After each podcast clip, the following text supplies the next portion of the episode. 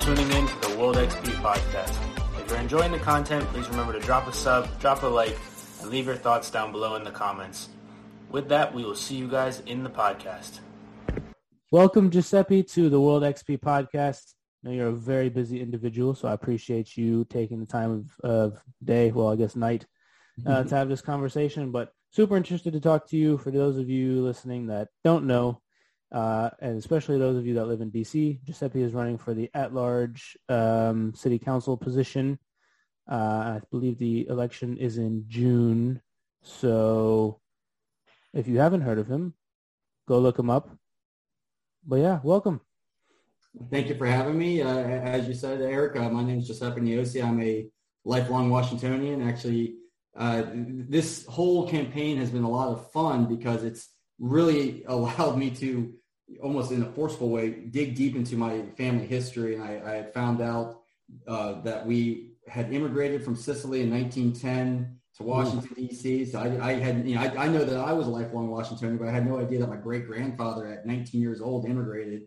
Uh, I mean, I guess I did know that, but I didn't know like what date or what the specifics were, and and learning about the the contributions that my family has made throughout the years to the to the city, kind of really just put that fight in my belly. Like, oh my god, like you know, I, I definitely have something to to show for with, when running for for DC Council and, you know, especially a lot of people are kind of giving me funny looks about running as a Republican, uh, which it, it's, I, I believe in, in, strong checks and balances and, and diversity of thought. So I think it's imperative that our democracy has some semblance of a, a, different point of view to, to help out. I mean, not everything. Actually, it was it was my cousin who had said something that I thought was really funny, but it, it, it still holds true. Is you know the bird doesn't fly if only one wing is flapping. And mm-hmm. we've seen over the last about 13 to 20 years without Republican representation on the council, it's, you know, we're in the position now where it's, it's, you know, it's action time. You know, the, the time is now to, to actually vote in a new Republican because we have record high crime rate. People are leaving the cities in droves. Taxes are higher than ever. Small businesses can't get off the ground because they're being taxed, you know, before they can even really have a, a solid year uh, you know, this education is under fire. I mean, so there's so many things happening, and with one-sided point of view for the last 20 years or so, we haven't really been able to actually advance, and I think that's a problem. Now I'm looking to solve it. Yeah, it's a good opening statement. We're here to to ask the tough questions, get you prepared for whatever I don't know, debates and stuff. Man, you were like five hours away from having that Italian New York accent, only eating bagels for the rest of your life. So you got lucky. right. you know, it's um, funny that you mention that uh, because in DC, where my great grandfather immigrated to, at, at, one point that would have been the epicenter of Little Italy. Uh, over in like around Third Street Northwest. In fact, my my great grandfather was one of the founders of the Holy Rosary Catholic Church on Third Street, mm. still standing to this day and he held one of the first immigrant liquor licenses to sell Italian wines out of his mom and pop shop. But it was, I think, under the Kennedy administration where they eminent domains his land to pave the, the 395 tunnel. And that sent my family out to, to Upper Marlboro, Maryland. But it wasn't for until my dad said, you know what, no, we're Washingtonians. I'm moving back to D.C. So he moved back, you know, and, and was was crawling and, and, had, you know, a tooth and nail to, to get back into the city but he ended up hustling his way to actually owning an Italian deli restaurant himself. So the entrepreneurial spirit or, or, or, the, the small business community spirit has been ingrained in my upbringing since a young age. Yeah. All right. I'm going to read off some stuff. I was on your website. For those listening, shameless plug, niosi2022.com. And your about page is actually quite impressive. Not actually, it just is impressive. Let's see. Well, where did it go? Here we go. Bachelor's in Science Marine Engineering, U.S. Coast Guard Engineering, commission as an officer in U.S. Navy Reserves, active member Strategic Sealift Officer Force, sailing around the world on the Richard E. Byrd, and then engineer for the LCS ships in the Navy, and all that in a very short amount of time. You've been a busy person. So what brings you to well, not back to DC, obviously, but to the position where you're like, you know what, I should run. Obviously, you mentioned all the problems and stuff, but I think lots of people know there's problems. And sure. Like, I'm aware that there's problems, but I'm not sitting here running a campaign. So what was the spark for you and kind of how did you get involved? Well, there were kind of a number of, of almost like domino effects that that initiated this thought process. First of all, I mean, from a young age, uh, it's being born and raised in, in DC and and having experiences, you know, as a, as a young high school kid, I was trying to go to any of the academies and I needed to get a congressional nomination. So I ended up uh, really working hard to earn an internship with the uh, Congresswoman Norton or Eleanor Holmes Norton's office. And that kind of promulgated me to, to have a really great rapport with, with a lot of people that I still consider mentors to this day. But it really showed me, uh, to, for lack of a better phrasing, how the sausage was made uh, with, with governance in politics or in, in you know, in, in a political office. And from from working there and, and, obviously taking the the nomination to go to the Merchant Marine Academy, it, it, was, I mean, you can ask a lot of my friends at the, the academy. That was always a dream of mine was to follow in her footsteps and be involved politically. I thought that was something that, hey, I'm doing national servitude by being in the Navy, but I also believe that you should give back to your community and this might be a way to, to have servitude. And that was something that I always maybe put it off and thought, oh, I'm too young or, or it's down the road or something, something to that extent. And it wasn't until really having a lot more time on my hands and really having that that sort of and this is all kind of during the COVID pandemic where, where everyone's sort of sitting around their house and, and wondering what they can be doing to improve themselves. That it was around that time where I, I started looking at a number of factors. One, you know, the, the, the old age in politics, I mean, there's not a lot of young people. And I, I, give a lot of credit to someone on the other side of the aisle, but to, to Alexandria Ocasio-Cortez, for example, she was a, a millennial, you know, only a couple years older than myself, a millennial who went ahead and ran for a congressional seat and won. And again, while I don't necessarily agree with all of her politics, that was impressive to me. I thought, well, hey, there's someone actually doing something and putting their money where their mouth is to to make a change in their community or make be the change that they want to see. And thinking about that, it, it really gave me this idea of like, okay, well, maybe I could start prepping for a, a campaign in the future. And, and that would involve, you know, be, having this love for DC, that would involve DC politics.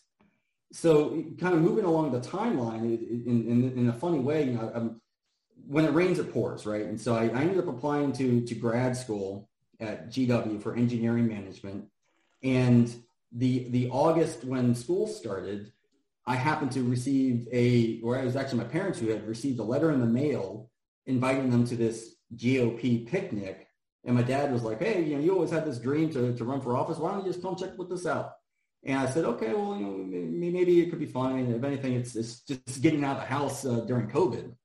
And so I ended up going, and that it was there that I met the chairman of the DC GOP, who was kind of having to call to action of they need candidates. And I went up to him and said, hey, you know, I didn't realize it was that easy. I'll be a candidate. I mean, this this is something that has been a dream of mine. I didn't realize when to to plug myself in, but sure, I, you know, I'm, I'm interested, and I'm really glad I did that because despite again having to plan for a wedding, being in grad school, having a full time job, uh, you know, it was around the time we, we had just gotten a puppy, so you know, everyone who has a puppy can realize you know how how much of an arduous task that is. Uh, it, but but on top of all that, I was starting to to make the phone calls and reach out into to networks that I haven't really talked to in, in so long and say, hey, I'm, I'm running for DC Council at large and, um, you know, I'm running for the minority seat on the council. And along the way, I learned so much about DC governance, you know, how the DC government e- even comes to existence, uh, and also just a lot of the issues. I met a lot of people and really got to hear different points of view that, you know, growing up in DC, especially in, in Brookland, where I was from, being the, the lonesome uh, Republican on the block kind of meant that I really around the, the country, I'm probably more of, of a Democrat. And let, us you know, I like to say, well, maybe you know, I'm, I'm, probably more of a Texas Democrat than I am a, a you know, Texas Republican. However, I'm in DC, so just the, the scale is skewed. So I like to think that I'm like a, a purple candidate, but regardless, it got me to learn that, you know, the, the council has four at-large seats. And in the 19, uh, I think it was 1973 when, when we, during the Nixon administration, they had something called Home Rule Act, which gave DC the right to, to govern itself. Two of the seats went immediately to majority, or at the time, you know, DC is majority Democratic. The other two went to what they call the minority seat, and, and, not to get that confused with you know what we consider today minorities, but to you know this would be libertarian, state green, Republican, or unaffiliated, or, or you know what we consider independent. And from from that onset, you know, we we had a lot of pretty much every every year those seats i mean for the longest time they were known as oh the republican seats because the republicans typically had the most turnout for those specific seats. And it wasn't until about 2006 2008 when i guess the idea that oh republicans don't actually have to run for these seats an independent can run is when we started to see kind of nefariously Democrats would re-register as an independent, and for whatever reason, I, I, personally think that they would re-register because they thought it was an easier path to victory, and I'll explain why in a second. But they would run as independents and basically just be a Democrat light and win that seat. And so, you know, dating back to 2008 when we had the last Republican who was Carol Schwartz, it was at that time when we started to see this this I guess experiment of one-sided rule in DC. And now here we are with some of the highest crime rate we've seen in, in, in decades. We're seeing some of the highest taxes, and, and people are, are having forced to leave the city because no one has the ability to own a house or, or start a family here and own, you know, get a bigger house. Uh, and, and it's become very problematic. And so I think that that being I don't want to say this uh, that trying to to break that chain and and provide some diversity of thought back to the council, I think would, would do do the city well because even if you don't necessarily agree with the other side of the aisle, we need to come out of you know the last 10 years and, and start uniting because otherwise we can't just remain tribalistic. I think that's non- nonsensical. Yeah, I would say it's not a really a good look for well anyone to be honest.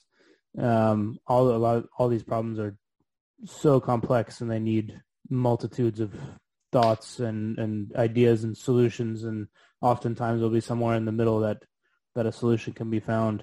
Um, yeah, I remember you telling me that on the phone the other day about the about the independent running as independent, and I was like, "Ooh, that's a it's a bit uh, it's a bit it's a bit interesting," and also can't believe nobody tried to do that earlier, but mm. fair, but fair enough. Um, oh, geez. So, all right. So you've you've come back. You've noticed this this problem, and um, like yeah, I'll run. So I would say no one who hasn't run a campaign has any idea what it actually entails. I know you've been talking to me before about been knocking on people's doors and doing this and doing that, but what does it actually take like want to to run what you're doing? And and keep in mind for those listening that this is just a local a local um, election rather than a statewide or, or national one.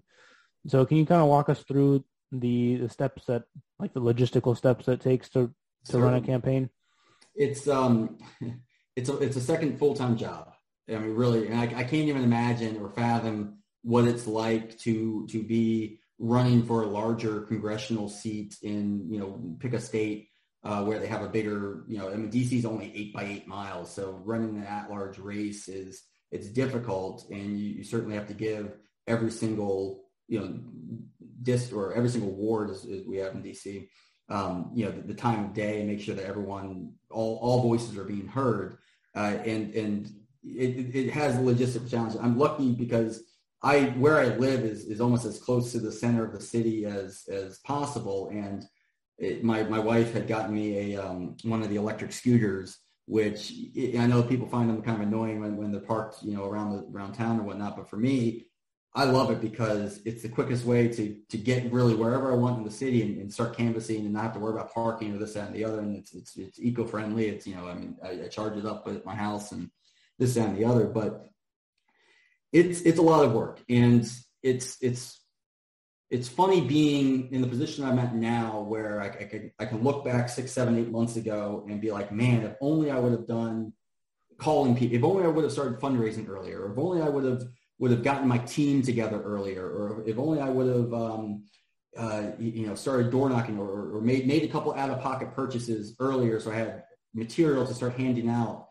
Uh, you know, maybe I'll, I would have started, you know, had a bigger traction. I mean, it, it's kind of a weird thing to run as as a Republican in D.C. because, uh, frankly, I mean, there's no joke that there's just not many Republicans. So you immediately have this sort of uh, base of support that is willing to to activate and work around you and be volunteers for your campaign and this that, and the other. But a lot of a lot of them really have no clue as to the the intricate nuances of you know you're always in campaign mode. I mean, you go to a deli, you go to a restaurant, you go to a you know, I, I've talked to my gym all the time about it, and you're always trying to just be as nice as you can because you want to make sure that that you're never seen as as a nasty person. Not not to say I would, I would be a nasty person to begin with, but you want to make sure that you're you're conscientious of what you're saying and doing.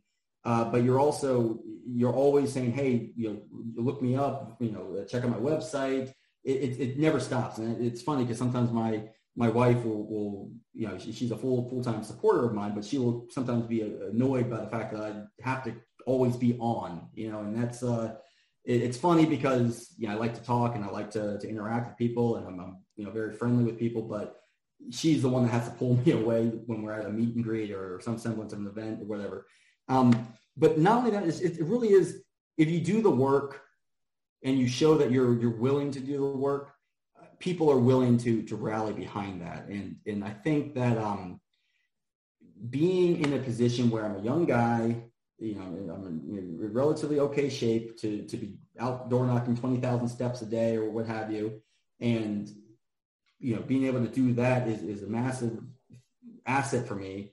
But also, I mean, one of the big nerve wracking things was, again, I mentioned phone calls with, with fundraising was flipping that switch and one, being okay with people hanging up the phone on you or, or really cursing you out on the phone when you're, when you're calling during dinner or you're calling at the wrong time. I mean, I had a guy who was just so nasty because it was a Friday night. He was still at work. And I tried to call people like during certain hours to make sure like, okay, this is an appropriate time to call. Uh, but he was just really flipping and, and, nasty with me and kind of like, you know, you get, put you in a bad mood. I mean, it's just not fun to be hung up on, but I think over the iterations of doing that, you, you gain some semblance of, of thick skin.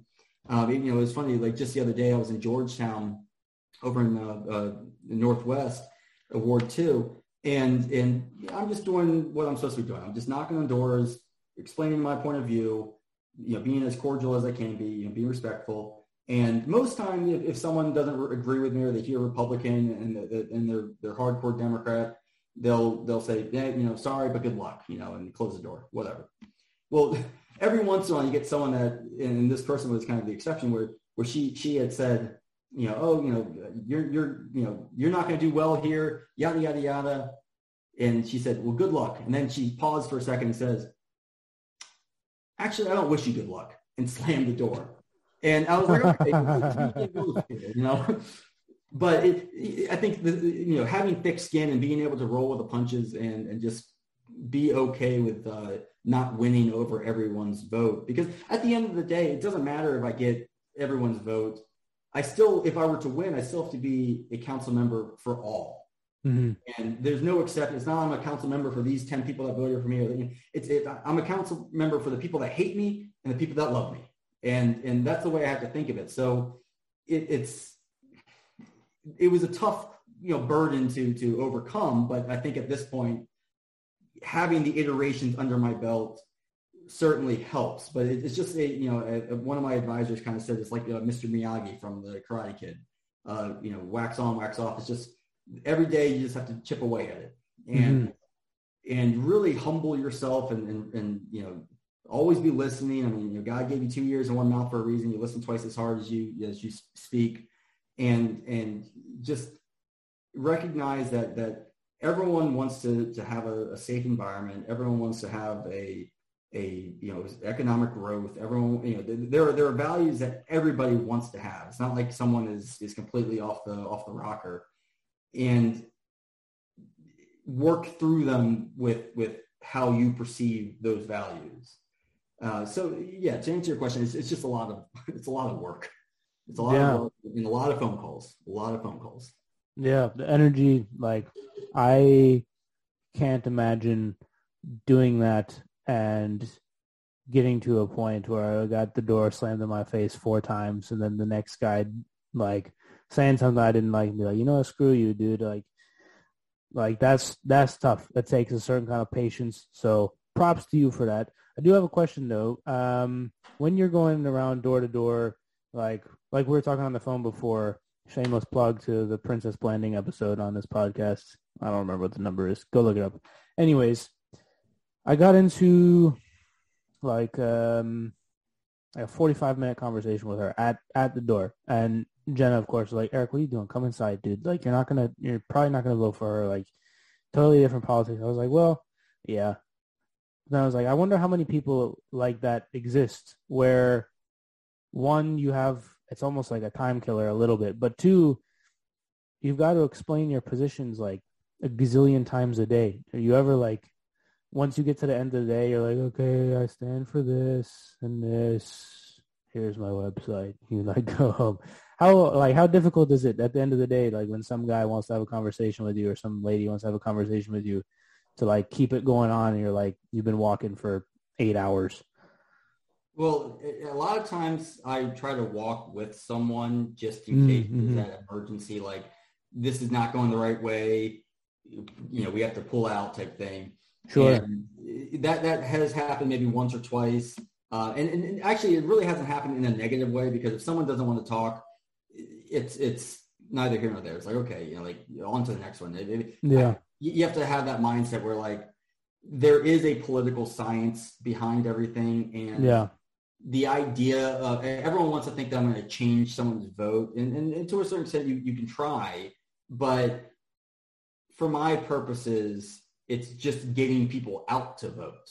So wasting time, you know, like you were saying, wasting 45 minutes on, on one person is, is great. And especially if, if you end up coming to a good conclusion at the end, but that's, you know, I try to keep each interaction to about five minutes and I've gotten pretty good at, at, you know, keeping the interactions to five minutes. Um, you know, one thing that I've, I've kind of learned from from when I started to where I'm at now. And of course, you have to remember I, I started the petition process, which you know I, I'm very proud of myself because I ended up getting like triple the amount of petitions that I needed to get on the ballot. So I was I was very happy about that. But uh, starting the process then, and where I'm at now, like back then, you know, it was winter time, everyone was cold, so no one really wanted to keep their doors open. So, you know, let alone to have someone sign your, your petition.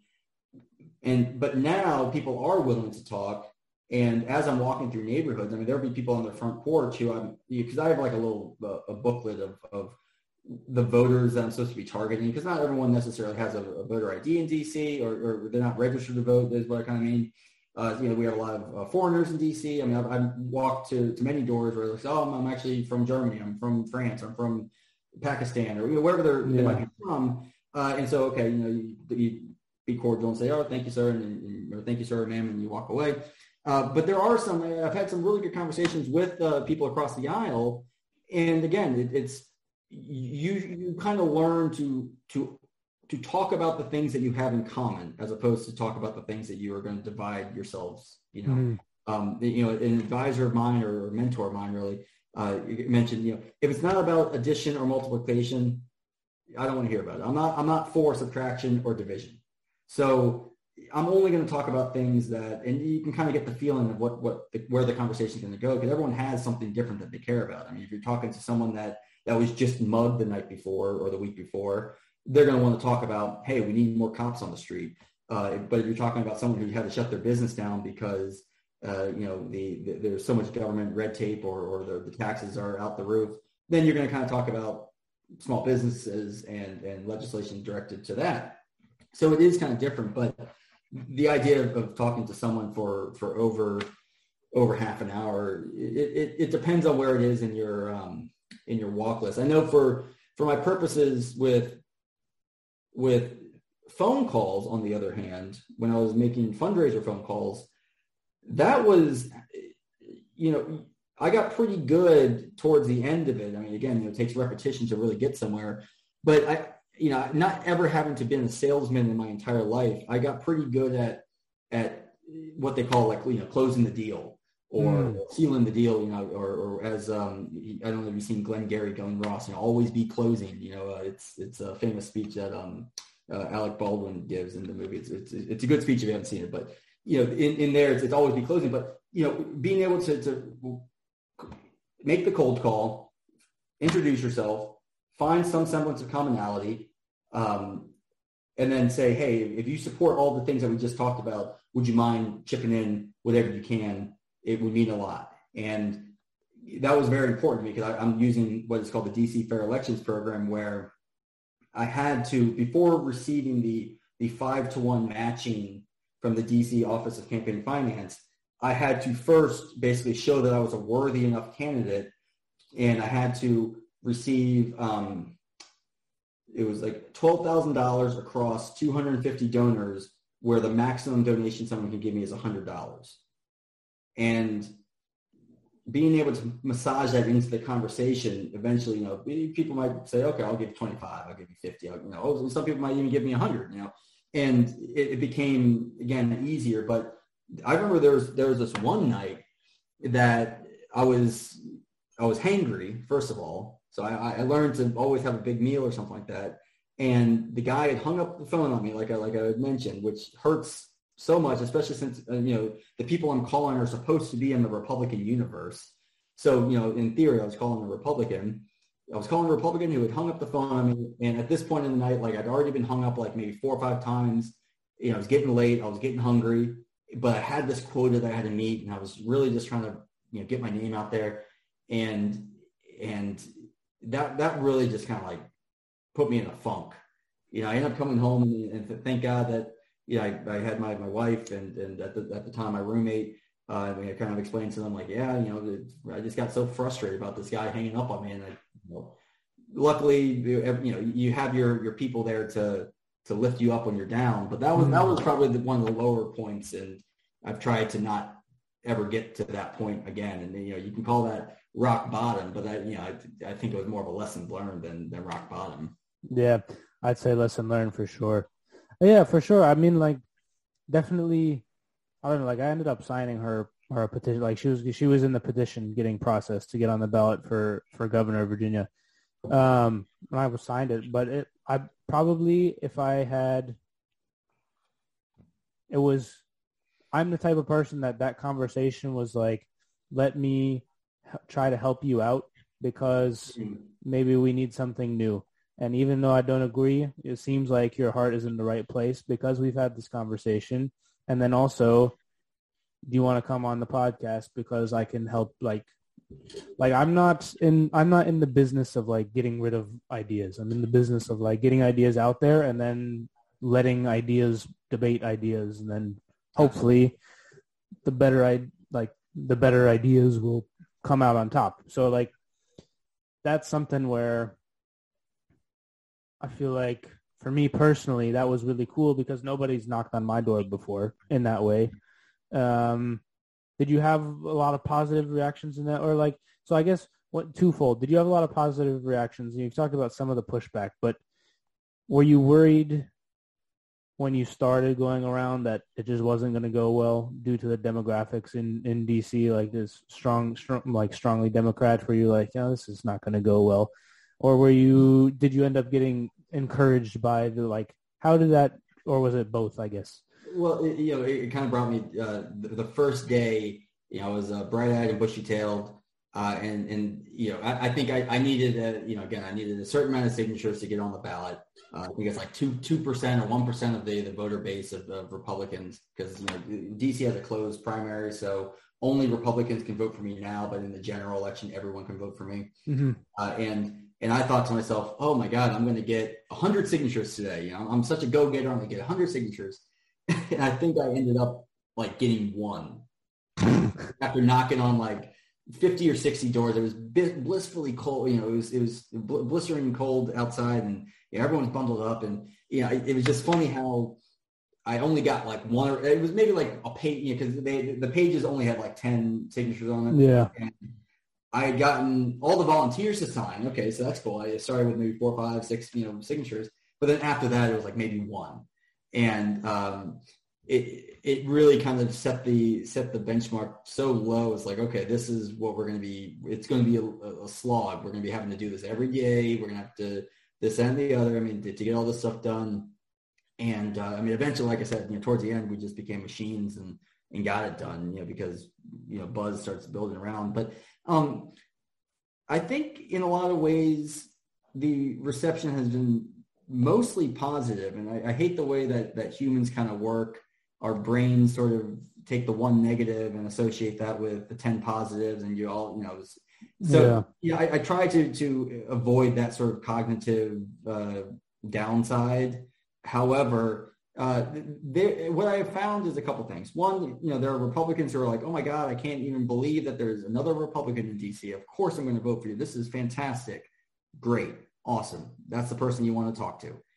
Then there's people who are maybe independents because because the, the data that we have or that we, we use isn't always accurate. And what, what's kind of crazy is, you know, there, there are a lot of renters in Washington, D.C. So therefore the landlord might be Republican, but the people who are living in the house at, the, at that given time, they might be staunch Democrats. And mm. so, you know, you're you're knocking on the door thinking that you're going to talk to uh, you know so and so who's who's Republican, when in fact you're actually talking to their tenants who are you know, more left than, the Bernie Sanders type thing. And so it's surprise. Yeah. So, so, so every once in a while you get something like that. And, and with that, they sometimes they hear the word Republican and they just say, I, you know, I, I know what a Republican is because I'm from, you know, uh, wherever I'm from because DC is very transient. And, you know, if, if, you're like a Republican from Missouri, then I don't want to have anything to do with you. And a lot of times I have to take a step back and say like, well, listen, I'm, I'm running a local election. I'm not running a national. I had nothing. I have nothing to do with nationalized politics. I'm running to be a seat on the council to dictate how a 19.6 billion dollar budget is allocated. You know, and that's where I kind of get in with the idea of checks and balances because everyone at that point, everyone's like, yeah, I do agree with with checks and balances. I do agree that's how the democratic process should work, and and you leave the conversation fairly amicably because hey, we, we, got we got to the bottom of the fact that I'm not those people. I'm this person, and I'm focused on these things, not those things. I mean, it becomes very very simple. Uh, but that being in, in, in mind, there have been a number of people that you know say, well, you know, uh, obviously January 6th has come up a lot. Uh, you know, the, the Donald Trump has come up a lot. Um, you know, uh, fair elections have come up a lot. You know, so, so like there have been a lot of conversations where where tough conversations. You know, for for people that that are trying to really feel me out. And once they realize that I'm, uh, you know, very purple, kind of, you know, very much a, a, a city centric person that, you know, I love Washington, D.C., um, then everything starts easing off. So there, there have been some good ones and there have been some, some bad occasions. Uh, I would say the, the good vastly outweighs the bad. And, you know, another thing I've kind of found, just to, to add on to this, is the fact that there are a number of people because they've been so disenfranchised with the DC Republican Party or the Republican Party in general, because I know you know the, the, not many Washingtonians voted for Donald Trump, even if they were Republican, for example. The um, they've been so disenfranchised with the Republican Party or the DC GOP that they have either elected to to re-register as independent just to kind of avoid politics altogether because they don't have to do anything until the general, fine, or they've actually re-registered as a Democrat so they can have a, at least a choice in the Democratic primary. So, you know, I, have met a lot of couples who might have been a, a husband and wife uh, combination or whatever, where where the the husband was maybe the the Republican in the household, the wife was the Democrat in the household, uh, but she actually was kind of more of a conservative Democrat. She kind of wanted to to have the choice of who's going to be mayor, who's going to be uh, one of the at-large seats or, or who's going to be the, the, the, council member of their ward, something like that. And so that's kind of what I found. So I, I think that it, people are mistaken when they think that there are, you know, they think that DC is entirely Democratic. Uh, it certainly is the majority by, by any stretch of the imagination, but there is this sort of unspoken wave of, of conservatives, and I'm using that term differently than Republicans because there's a wave of, of people who are, are conservative minded who are just simply untapped or disenfranchised. And that's what I found a lot of. I mean, that checks out. They're I looking think... for someone normal. They're, they're just looking for someone to bring back some semblance of normalcy. And that's where I kind of say, hey, I'm in the Navy Reserve looking to put my 20 years in with a secret clearance, and I'm not looking to be a career politician. I think I fit the bill of, of someone that that you're looking for to, to really shake things up in the positive way. You know, I, am not trying to again, I'm not yeah. trying to divide or subtract. I'm trying to multiply and, and, and you know, have addition. So yeah, that's interesting. So you brought me. I was going to ask you this at some point, but you you got to the the sort of term limit career politician question that I was going to ask now, which is fine. But so you've been interested in this for for for like forever, like you were saying, but you mm. had it in your head that you only wanted to do what one or two terms or whatever, something like that. What about it is where does that mindset come from? Because a lot of people get in and then, or, or they, they say they just want to, they want to help people. And then next thing you know, they've been in there for 20 years and this and that. So, but you have this sort of foresight, I guess, already that you're like, nope, I'm doing my one or two terms and then I'm out. And I know obviously you got your Navy stuff going on, but even if I get the feeling from you that even if you didn't have that going on, you'd still be like, no, I'm out after one or two. Why do you think that is? And then what are your thoughts on I don't want to just give you the gimme question of what are your thoughts on term limits generally because you'd be like, yeah, it's probably a good thing. But like the where do you think has gone wrong for the people that want to stay in? Like what like what do you think for like I don't know how it works DC, but just like generally speaking. So I guess the the two questions that are wrapped up in that one are where did the foresight come from that you only wanted to do one or two? And then what are your thoughts on generally the career, like how, how we ended up there, not the, the people that are there, but how we ended up here? So, so very good question, and and you know that's actually kind of a good little good, little parallel because yeah, I mean I, I, had always had a vision for for great things in, in, in, public servitude and making sure to give back to the community, and you know it, it wasn't until I really you know became an adult and started uh, paying a lot of attention to the political sphere of what's going on. I mean, it was you know at the academy you're kind of you know really busy with homework and, and you're you're already sleep deprived, so that wasn't really something that that I, I could really focus and dive deep into it. But when I was sailing on my on the Merchant Marine, uh, I had nothing to do but read about politics or or you know uh, follow up on on news articles or this and the other. And so I, I kind of made it a, a an actual hobby and interest. Um, and I think the the concept of, of why I would want to do term limits is one. I mean, I, am I'm already doing a lot of things in my life. Like I want to have a, a raise a family. I want to make sure I, I, do my Navy career. I want to make sure that you know I, I also have entrepreneurial dreams where perhaps one day I'll start a, my own uh, consulting firm or, or, you know I, I, do government contract work, but I, would like to maybe see what a career in that looks like as a as a professional entrepreneur. And so those dreams aside, and, and, the guy can dream certainly, but I think it's just imperative that if you haven't gotten done what you're supposed to be getting done in your in your couple terms, maybe you're not going to get it done ever. You know, I mean, there are some people who are in office for so long, and yeah, they, they I mean, they, they a lot of maybe legislation, but they keep finding new problems that they thought that they already have solved in the past, and you know, this is where I think, you know, it's, it's imperative that we stay in our, our lanes to a certain extent and, and not deviate uh, because you can come up with problems that will never go away just by simply coming up with a problem. And, and you run on this problem that, that is, is you're not really fighting against a, a thing. You're, you're fighting against this, this unsolvable problem that, that will never be solved. And so I think that, um, having that mindset where I'm, I'm, I'm there to be a problem solver. I mean, you know, like I said, I do engineering management. So that's the whole thought is like, how do you manage a, a project? Well, if you think of each problem as a project and, and there's a start and a finish to it, that's how I think. And I don't think of there's never going to be some end to this project. It's just going to continue.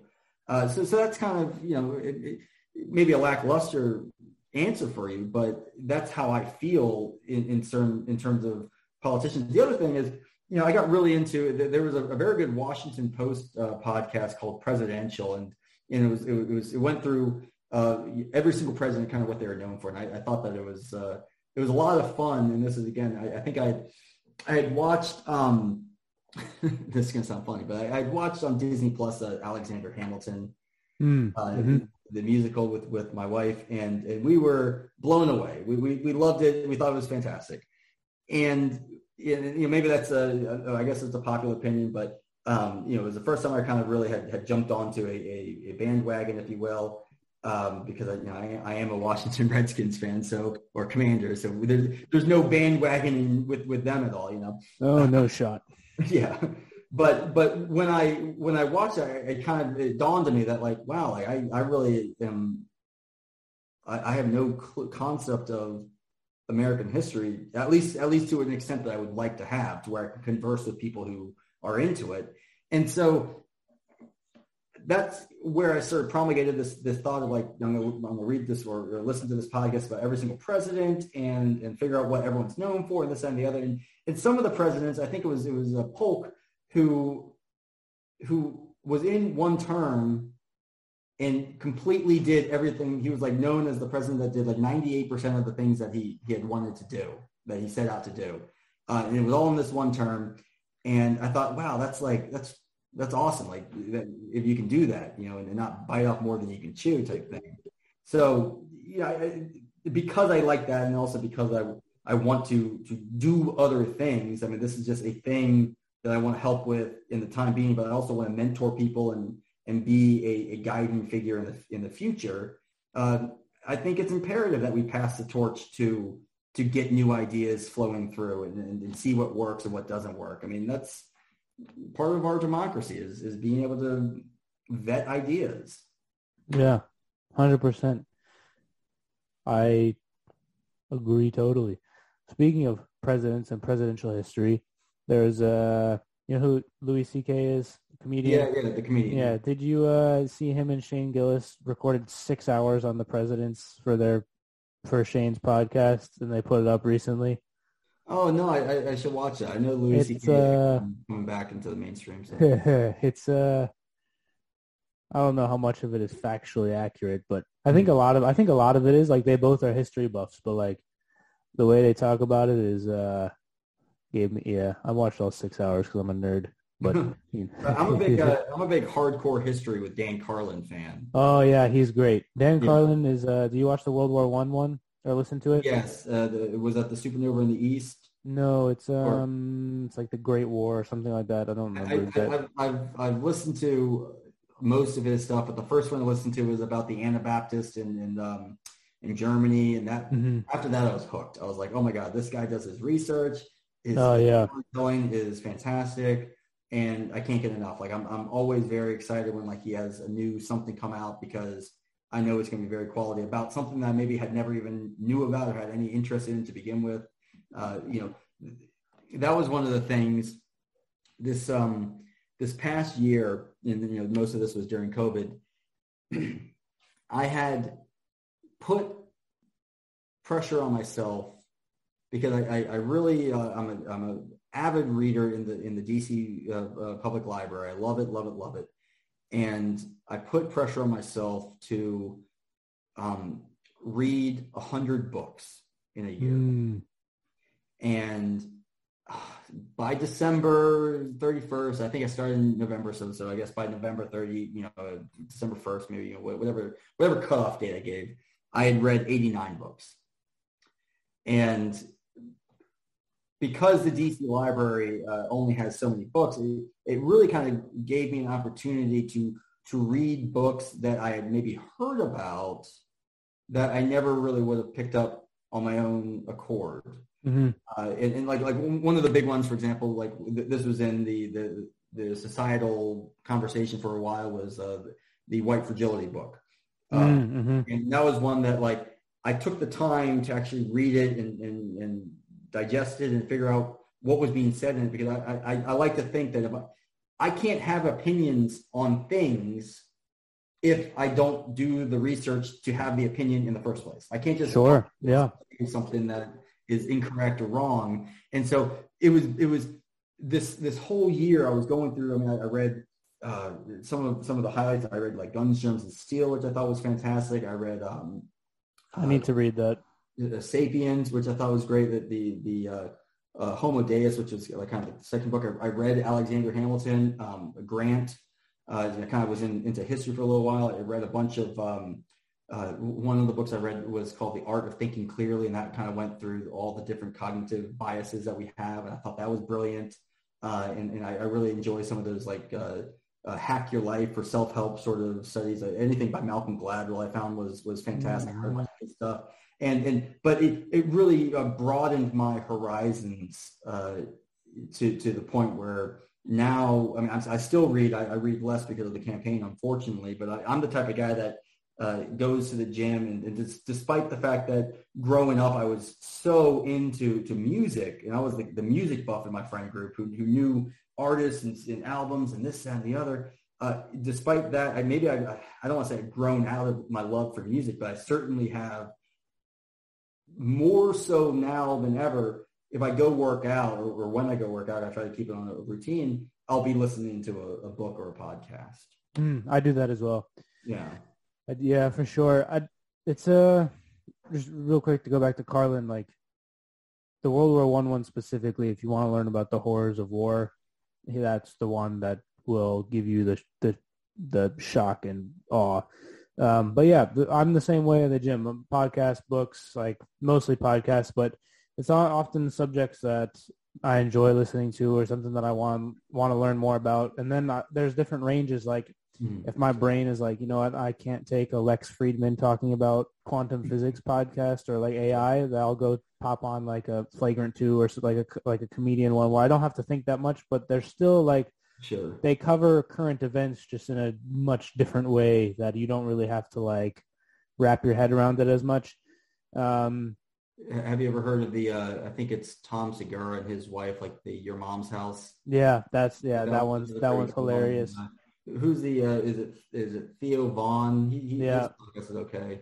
Theo um, Von, yeah, he's dude. He's so funny. He's a goof. Yeah. Uh, but yeah, there's a ton of good ones that are out there. Like they're all yeah. No, it's good. Um, all right, let's shift gears a little bit.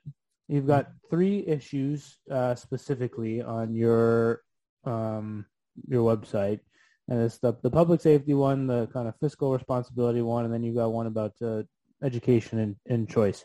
Mm-hmm. So for I don't know. Do you care which one we start with? No.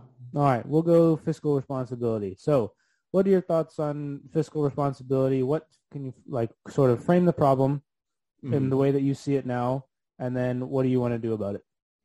So, so these uh, I, I perceive that these next uh, few questions are going to be uh, very much directed towards platform stuff, and I'm going to answer them as best as I can. But I also sure. Uh, please uh, for your audience uh, recognize that I am in a, a closed primary, and anything that I do say now not necessarily is is well, how do I say this? Anything I do say now um, is, is stuff that I've, I've, vetted and I've gone through and I, I, understand, but I'm still learning every single day and I'm still learning issues because again, I'm, I'm door knocking on the regular. I mean, I, you know, I, I just, I came, you know, this is my volunteer circuit. I came from, from door knocking, you know, earlier.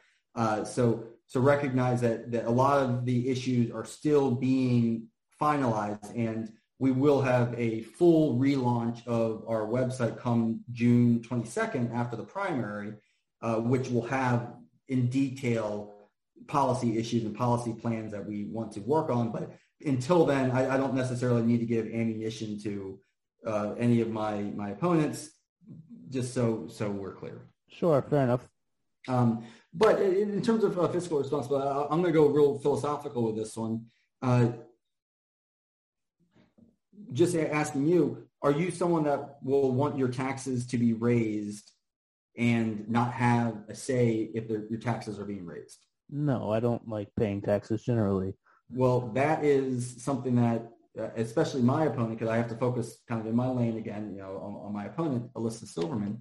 Um, that's something that she voted to, to raise taxes in Washington, D.C. without a hearing to have the public say, well, actually, no, I, I kind of like where my taxes are. So, so that, that, that's kind of where I'm coming from when I talk about fiscal responsibility is, is why are you taxing people when we have a surplus budget in Washington, D.C.? We have, you know, to put things in perspective, you know, D.C. just got issued a $19.6 billion budget. And New York City, for example, which is a large city, has a, like a $99 billion budget. DC is 19.6. LA has a $12 billion city budget. So we have so much money in DC that's being allocated, kind of, in my opinion, inappropriately to, to, to fund programs that have either A, not worked, have been proven to not work in various other cities, or are completely just nonsensical that that you know i'm trying to provide some semblance of, of common sense to to the way the budget's being allocated having that being said the other major issue is when affordable housing is or when housing is being built in, in various locations across the city it's raising taxes for the, the housing taxes for the, the residents who live there who may have already paid off their house and now their, their taxes are becoming more than what their mortgage was. So to me, I think that we need to put money back into the voters. We need to put money back into the public, uh, in, into their pockets. And we need to have some semblance of a safety net for the people who can, can utilize the proper funding and, and, and with programs that work. So that's fiscal responsibility in my mind. Um, I also think that, well, yeah, that's that's all I'll say about that for right, for right this second. Uh, no worries. Um, you had public safety on there. So I know a lot of people were talking about uh, defunding the police, etc. Um, the last couple of years. Um, you know, crime rates have gone up in cities generally across the U.S. the last couple of years. Um, yeah, thoughts. I like. So again, if you want to frame the problem a bit, I know that kind of framed it a bit for you, but you want to frame the problem and then kind of what is what is your what are your ideas? Um, and I know that again, we're we're not going to flesh out full policy positions here, um, but just general thoughts on on the subject. So DC is kind of a an interesting case study because we have federal property where, I mean, we have tons of protests on federal land. So obviously, like, for example, one of the most recent things was what happened with the Supreme Court leak. Mm-hmm. Uh, and, and what happens when we have these, these massive protests, it takes away our already dwindling police force and makes them pay attention to what's going on with the, with the protest for a long, long, long time, it's been kind of understood that DC needs a, a 4,000 police force or 4,000 officers in a police force. And right now we're hovering around 350. Now, what that's caused, it's one, caused crime rate to skyrocket. Two, response time is, I think, around 90 seconds. So if you're being attacked, mugged, raped, uh, it, you know, need the police officer for any any reason, you have to wait an additional 90 seconds on average for that police officer to show up to your door, which I think is again problematic. I mean, we could certainly reduce that number, but that comes with incentivizing police to stay in the in, in the force. So, so what's kind of been happening is there has been initiatives and there has been funding because you know while my opponent, for example, is a defund the police progressive. The mayor, on the other hand, is is pro police. I mean, there, there are plenty of people on the council that recognize we need a police force. And so what's happened is we, through legislation, we have basically enacted policy that cripples what the police can and can't do. They, they no longer have due process. They can't uh, do anything. It's, it's, it's, catch and release with, with, with juveniles uh, and, and they're restricted in a lot of ways with, with other sort of uh, off, off the beat kind of crimes that they can do. For example, like one of them is is uh, a big nu- nuisance in the city. There are people that ride ATVs around or, or ride their dirt bikes around, causing just noise violations and just it's just you know havoc across town. And the police can't you know pursue them. They they can't do anything about that. That was one of the you know so that's how policy affects it. And what you know you have to look at this from a holistic viewpoint. What that's done is it's made police police who are either retiring to say you know what I could put maybe five, ten more years in. I'm already at my retirement age. I'm just going to get out. So they're leaving. And then police who, who have been disrespected because of uh, uh, the whole defund the police movement are saying, you know what? I could go somewhere else and have a better time, not be dealing with this BS. I'm leaving. So every single year we're leaving, we're, we're losing about 350 police officers or, you know, 330, 350 police officers, but we're only gaining a net of like 20 police officers. So if we're losing 350, we're only gaining 370. And how, how are we supposed to get to the the 4,000 number if people are, if the police specifically are so disenfranchised to to actually be able to do their job, to actually do what police, and not to mention, and, and I'll tie this into education as well, but the council had recently voted for all of the the um, SCOs, uh, which are the, the police officers who are in school, mm-hmm. uh, the, the, various DC public schools, uh, they voted for those police officers to transition out of, of the office and basically have a, a security guard in place. And this has become a huge issue, especially in light of, of what's maybe happened in Texas and what have you. I think there was a stabbing in, in Alexandria, for example. But what this has done is is now we don't have that that link to the communities through the school with the Metropolitan Police Force. So it's furthering the divide between the community and, and children and the Metropolitan Police. And so I, my thought is one, I'd like to, to change that, change that policy. And I want to, to build a rapport between the police force and our community, communities and be an advocate on the council to make sure that, that you know, police lives aren't being affected negatively based off the legislation that's being passed. Uh, and, and this also encompasses, again, fiscal responsibility because many of our, you know, again, everything's kind of holistic, so it's tough to say just one thing. Um, but many of our police, our teachers, our, our, workers can't find affordable housing, so they're having to live not where they're working. They're having to live mm-hmm. in suburbs or what have you. And that's affecting, again, their morale because if you're the police officer in your neighborhood who lives in your neighborhood and patrols in your neighborhood, it, that builds that rapport with your neighborhood. In the same way, a small business who is not affected by heavy tax policies is able to uplift the neighborhood by just being the local mom and pop shop for whatever reason. Um, and so, you know, a lot of the, that's why those, those are kind of my, my three lanes I'm sticking to because you saw how each lane is encompassing something else. I mean, it, it's very much a holistic approach, one thing does affect the other. So by by you know putting putting the police in a precarious situation by by passing legislation to to restrict them from doing their job means that we don't have safe neighborhoods means that people aren't enticed to live in those neighborhoods and they're going to move again mm-hmm. i think I, started the, the, the podcast or, or maybe just the conversation i was having with you but but in 2021 dc had one of the largest migrations out of the city compared to every other city in the country or in the country. Uh, I think we lost like 3% of our population in one year, which is astronomical.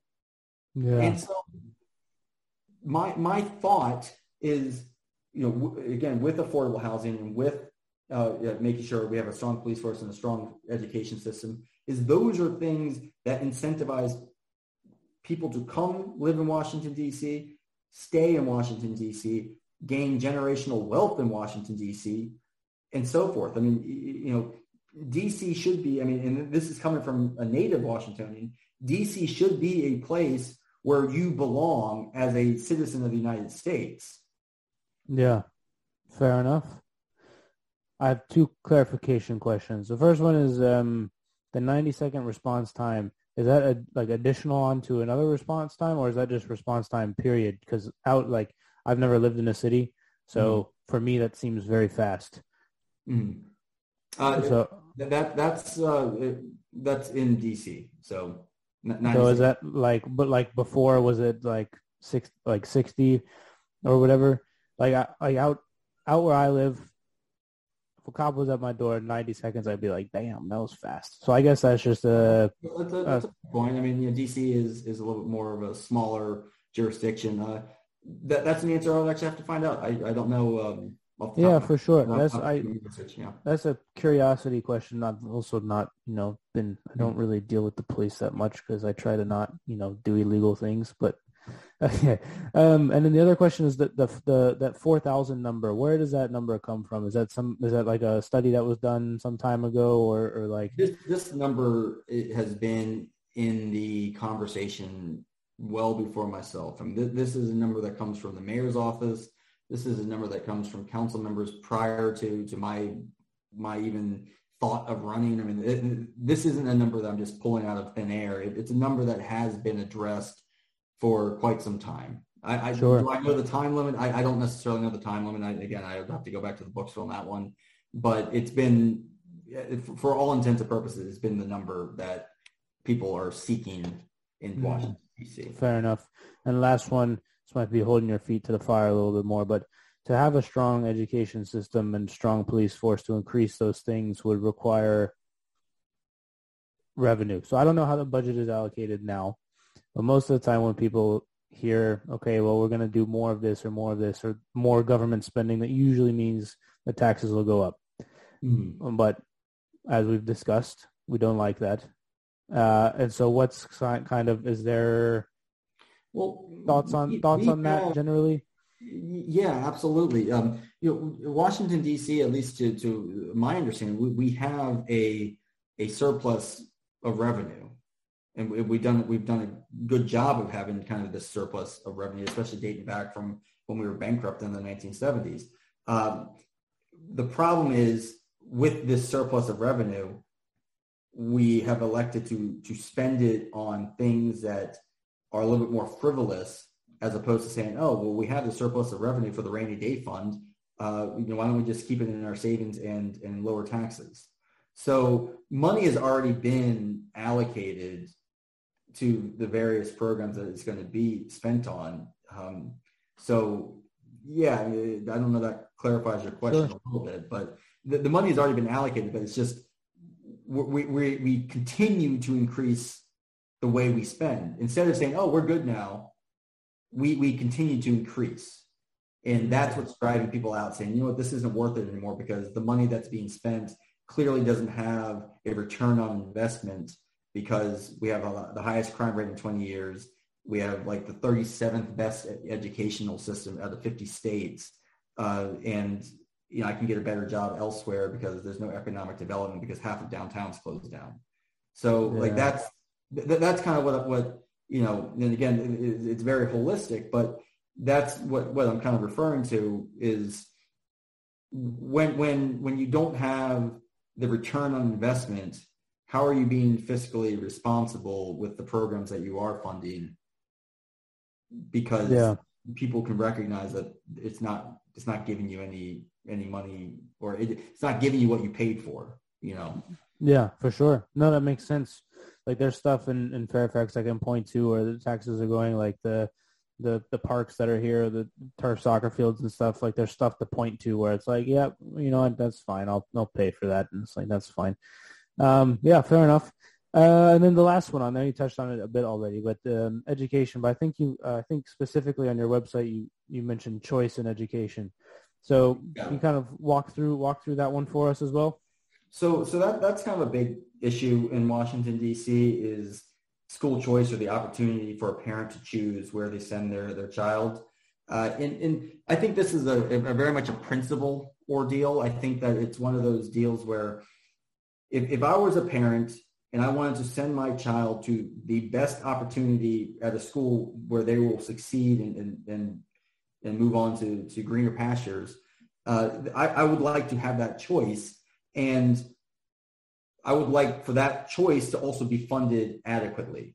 So, so the big issue I think is the the DC public schools and the DC charter schools, public charter schools. We want to make sure that the allocation of funds is fair across the two. So, so that's, I mean, it, it's very much a, a, a, you either are for, for school choice or for only sending your kids to the neighborhood school and that's that. And I think the school choice as, as kind of a capitalist or as, as, as a person that appreciates good competition, school choice, I think is, is the better way to go, especially if you're trying to, to seek out the best output for your child. Yeah. Makes sense. All right. I won't put you under anymore put you on the spot anymore. We got your three policy positions on the website. We walked through those. It's getting a bit late. So in summary, if you had to wrap it all up, and to anyone listening in DC, why should they vote for you? Simply put, they should vote for me if they want to see change on the council, and uh, specifically a positive change. Again, I'm running to bring checks and balances and to tilt the the needle just closer to the center mark. It's not going to change overnight. I really, you know, what I explain to a lot of people is, or, you know, when, when I'm knocking on doors is I can't interfere with policy being issued by the, my, the Democrats on the council. But what I can do is make that policy better and, and fit more, more you know, check more boxes and, and, and make it stronger policy. And so a vote for me would make better policy because of the checks and balances. And I, I think a vote for me would also bring transparency, accountability, and responsibility because these are values that I have through the leadership that I have as an officer in the Navy. Fair enough. Good answer. Where can the people find you? I am on all social media at, well, I guess it's, it's at NIOSI, NIOSI 2022. I'm most active on, on Facebook, Twitter, and Instagram, but I do have a YouTube page. I am really looking for, for, for volunteers who want to, who have same, similar values, who want to come out and, and meet me and, and, and door knock. And, and there are, there's so many different volunteer opportunities uh, in the campaign. So anybody really can, can come and I try to keep an open door policy, you know, so I have my, my number and my, my email on my website. If you want to reach out to me, just have a chat which I, I highly encourage. And my my my website is NIOSI or NIOSI2022.com. And again, the website is going to be relaunched on close to, to the end of the primary. So I'm very excited about that. So, so what you see now will probably be different in a few weeks, but yeah, I'm, I'm just very excited and I'm very excited to, to have the support that I already have. I mean, one thing I hadn't mentioned earlier in the podcast is I'm the fourth Republican in decades to have raised over a hundred thousand dollars. And Oof. That's, I mean, to, to put it lightly, that's astronomical. I'm, I'm, I'm on the Mount Rushmore of Republicans who have ever fundraised adequately. So with that in mind, it's, um, we're full steam ahead. I mean, every single day I'm working, you know, it's, it's almost, uh, almost 10, 10 right now and this is most of the time when I'm getting off off work and out of campaign mode. I mean, you know, between texting, calling, and, and volunteering, and, and, just doing things, I'm busy all the time. But I love it. I'm having the most fun, honestly. Awesome. Well, best of luck to you. We'll have to do this again when we're less busy and we can not do this at 10 at night. We talk about funny things and stuff, serious things, and, and all the rest of it. But um, we'll get all those links down in the description below, so go check that out. Um, like you said, all the all the links will be there. Shoot him a message. I'm sure he'll be happy to chat. Um, yeah. Any last nickels? I'm good. Thank you for the time. Thank you for the opportunity to, to talk to your, your fan base. Yeah, for sure. All right, guys. With that, we'll see you guys next time. Peace.